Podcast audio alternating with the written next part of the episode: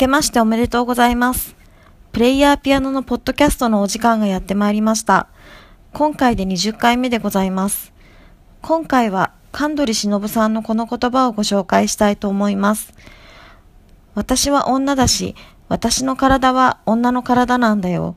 自然な女の体なんだよ。私にとって大事なことはそれだけなの。大きさや強さは関係ないんだ。これは井田真紀子さんの名著、プロレス少女伝説の一節でございます。神取忍さんが自身の体を中肉中背と表現し、それを冗談と捉えた井田さんに対し、神取さんがこう発言したのです。神取さんは続けて、世の中の女の人はいろいろだ、線引きできない、という趣旨のことを言っています。私はこの本を読んだ当時26歳でした。自己認識はブス。普通より容姿が劣った女だと思っておりました。でもね、神取さんの言葉を聞いて、普通っていうのはごく相対的なものだってことが分かったんです。だからって世間一般的に見て私がブスってことには変わりはないんですけど、少なくとも自分で自分のことをどう定義するかは自由なのだと思ったわけです。そう思ったら随分楽になりましたね。何か自分をやっと受け入れることができたような心持ちになりました。考えてみると自分をどう定義するかというのは常に社会や相対的価値観と対立するものなのかもしれませんね。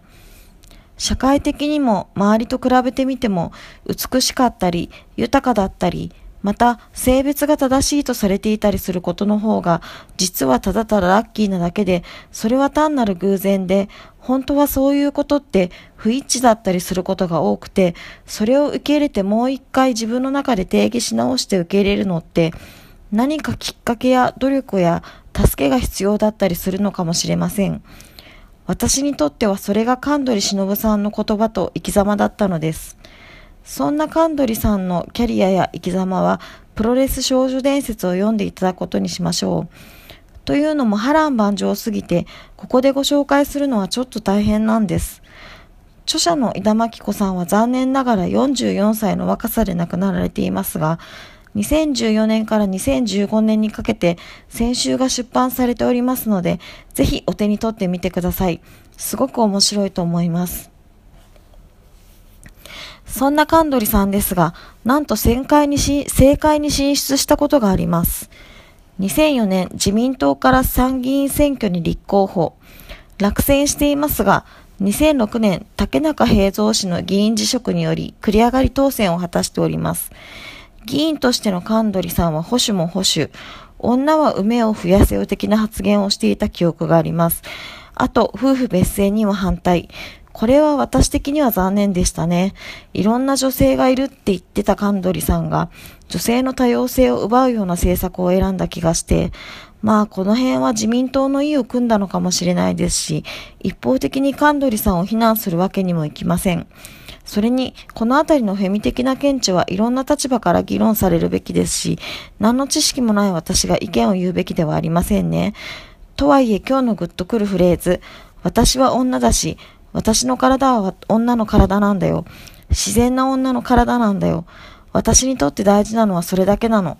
大きさや強さは関係ないんだ。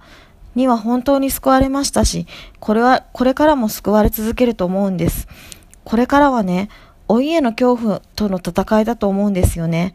でも、どんどん BBA、ババアになっていく私だって自然なことですよ。何も不自然なことはない。受け入れて楽しく生きていくことでしょう。究極的に言えば自己認識っていうのは自分だけが決められることなんですよね。老いなんて自分が決めること。そりゃあ相対的に見ればいつだって私は老いていくし、社会的にも老いますよ。でもそれを乗り越えて楽しく生きる生き方があるって、神取さんの言葉はそう思わせてくれるんです。